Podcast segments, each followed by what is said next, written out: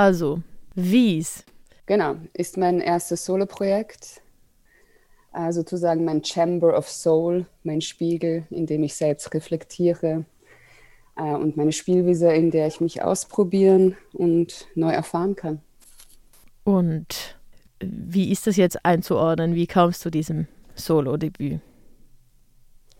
Also, dass ich mich solo ausprobieren wollte, war eh schon ein langer Wunsch, aber ich hatte keine Zeit und dann brach die Pandemie aus. Dann hatte man auf einmal ganz viel Zeit und ich wurde auch von einem Künstlerkollektiv eingeladen, was alleine zu produzieren. Das war wie der Anfang des Solo-Projektes und ähm, ja, mein erstes Werk ist The Veils. Das ist ein audiovisuelles Werk das sehr vielschichtig ist, so wie auch schon der Titel sagt, es liegen viele Schleier übereinander.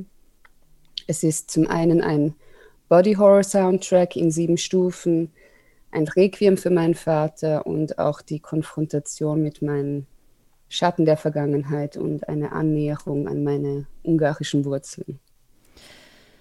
Und es war sehr spannend, sehr frei, der Entstehungsprozess, weil ich aus einer Lehre schöpfen wollte und äh, Instrumente ausgewählt habe, die zeitlos klingen sollen.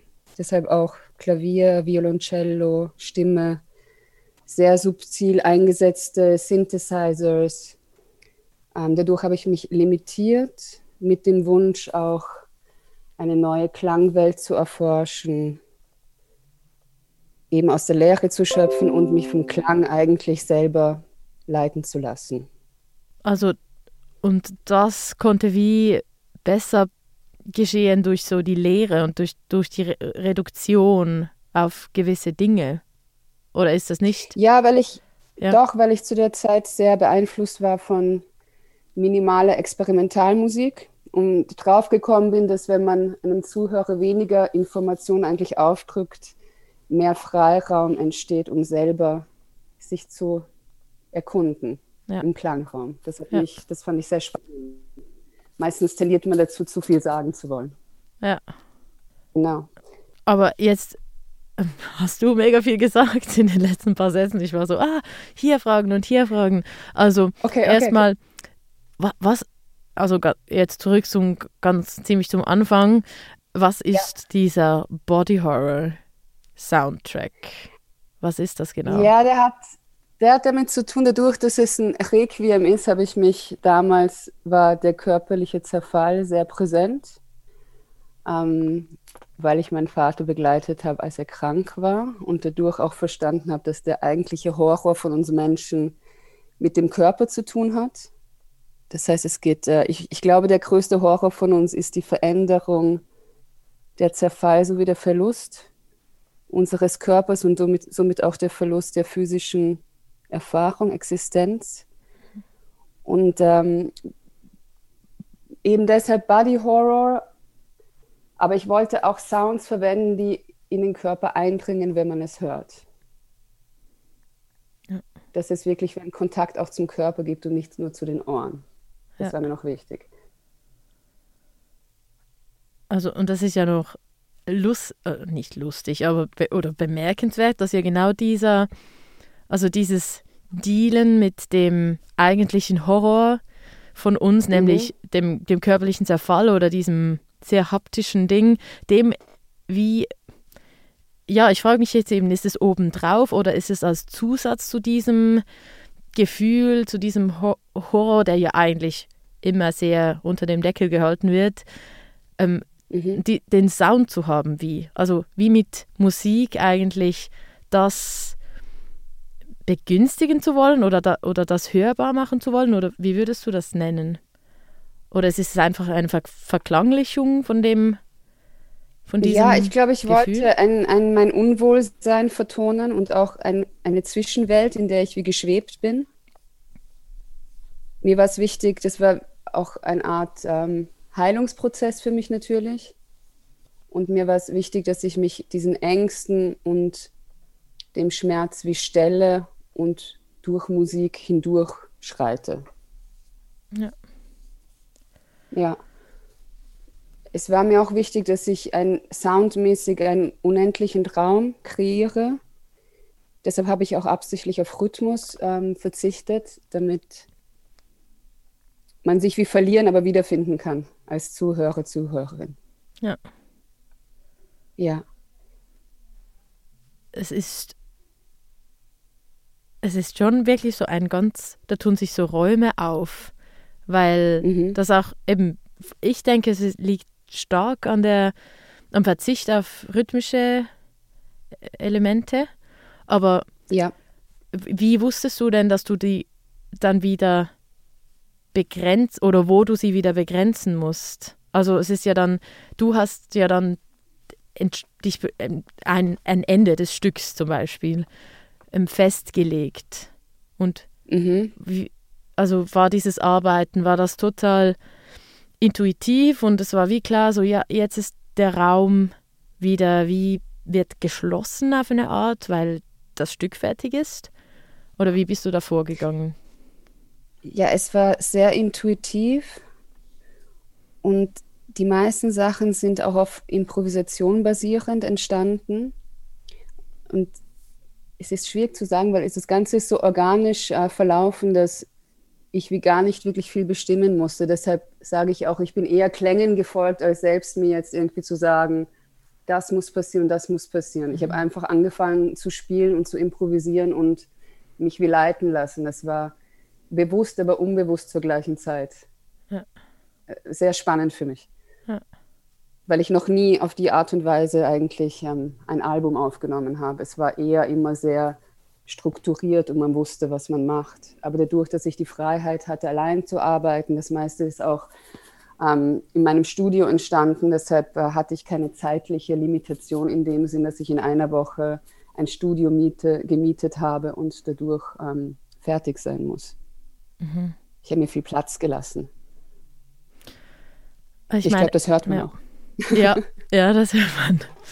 Ähm, aber man, man hört auch, dass es wirklich, also jetzt, ich würde das, irgendwo habe ich Avantgarde gelesen, ich glaube, ich bin mir nicht sicher, auf deinem äh, Bandcamp-Profil, denke ich. Mhm. Ähm, mhm. Und ich dachte wirklich auch so, oh, ja, das ist jetzt wieder so mal was, hm, schon ein bisschen avantgardistisch. Und ich habe mich dann gefragt, ähm, ist ja schon weg von diesen Ohrwurm- Liedern, die man halt einfach hören kann oder irgendwo einbetten kann, ja. obwohl ich denke, einbetten kann, könnte man das dann schon gut, aber das macht dann da nicht, nicht so viel Sinn, weil man es besser irgendwie am Stück hört. Ja. Ist das nicht, also macht das nicht auch ein bisschen Angst, etwas zu machen, das wie nicht so nirgendwo wirklich vielleicht reinpasst oder nicht so einfach zu verwerten ist? Ganz weg vom poppigen Gedöns. Nee, gar nicht. Mir war es auch wichtig, die Seite von mir zu erkunden. Weil ja. nur Popmusik zu, zu produzieren, finde ich dann auch irgendwie langweilig. Wie ich schon vorhin gesagt habe, ähm, also ich sehe uns alle als multidimensionale Wesen jetzt an und die Multidimensionalität besteht ja auch aus vielen verschiedenen Schichten und Seiten, die man erkunden könnte und nicht immer nur in eine Richtung gehen das ähm, bringt ja auch Wachstum im Endeffekt und auch die Gefahr, etwas Neues auszuprobieren, wo man gar nicht weiß, wird das klappen, wie wird das aufgenommen. Und für mich war es auch, oder ist es auch eine sehr gute Erfahrung zu sehen, dass ich in einem Stadium angekommen bin, wo ich hinter meinen Sachen stehen kann, ohne dass ich mir zu viele Sorgen mache, wie das ankommt. Ich glaube, das ist auch ein guter Standpunkt, wenn man den erreicht hat. Ja, würde ich auf jeden Fall auch ja. sagen. Ja, Gut. weil man braucht auch, man muss dorthin mal kommen. Man macht sich oft ja. so viele Gedanken, was denkt die Außenwelt, kommt das an, kommt das nicht an und irgendwann kann man das eventuell ablegen. Mhm. Hat, Finde ich wichtig. Ja. ja. Hat natürlich wahrscheinlich oft auch schon mit der Arbeit, die man bereits gemacht hat, zu tun. So was hat man alles schon schon ge getan und, und, und, und wie geschaffen und wo sind Verbindungen entstanden, auch zu anderen Menschen, die wahrscheinlich mhm. weiter bestehen. Hast du dort bei all diesen Verbindungen und Kollaborationen und verrückten Projekten, die du machst, ich habe das Gefühl, du bist einer der Menschen, die irgendwie am meisten mit anderen Menschen zusammenarbeiten, die ich so kenne aus der, gerade in der Musik, die mir jetzt so einfallen.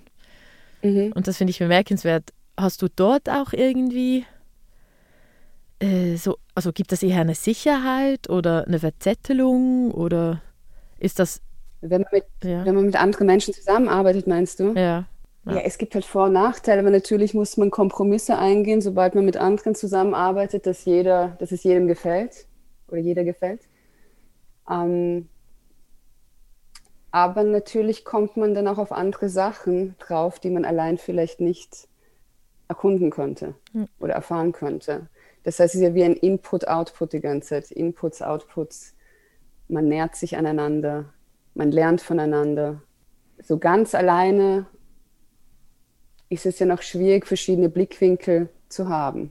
Deshalb genieße ich Kollaborationen, weil sich der Blickwinkel ständig ändert und man konfrontiert ist mit anderen Künstlern oder anderen Menschen, die die Welt anders sehen und dich dann in Frage stellen. Das ist noch sehr interessant, glaube ich. Ja. Aber so die, die Introspektion oder das, was du, wenn ich es richtig verstehe, jetzt gemacht hat, hast mit Wales oder was so ein bisschen mhm. dort das, das Thema war, das ist ja dann dafür wiederum nicht so möglich. Mit anderen Menschen zusammen. Nein, das wäre halt ganz anders rausgekommen. Ich, genau. Für mich war es sehr intim. Ja. Und es war mir auch wichtig, mich in diesem intimen Raum zu erfahren und zu sehen, was passiert, ganz alleine. Ja. Und wer ist denn jetzt genau Wies? Wies bin ich und es ist mein, meine Spielwiese, in der ich machen kann, was ich will und ausdrücken kann, was mir gerade wichtig ist kompromisslos voranschreiten kann.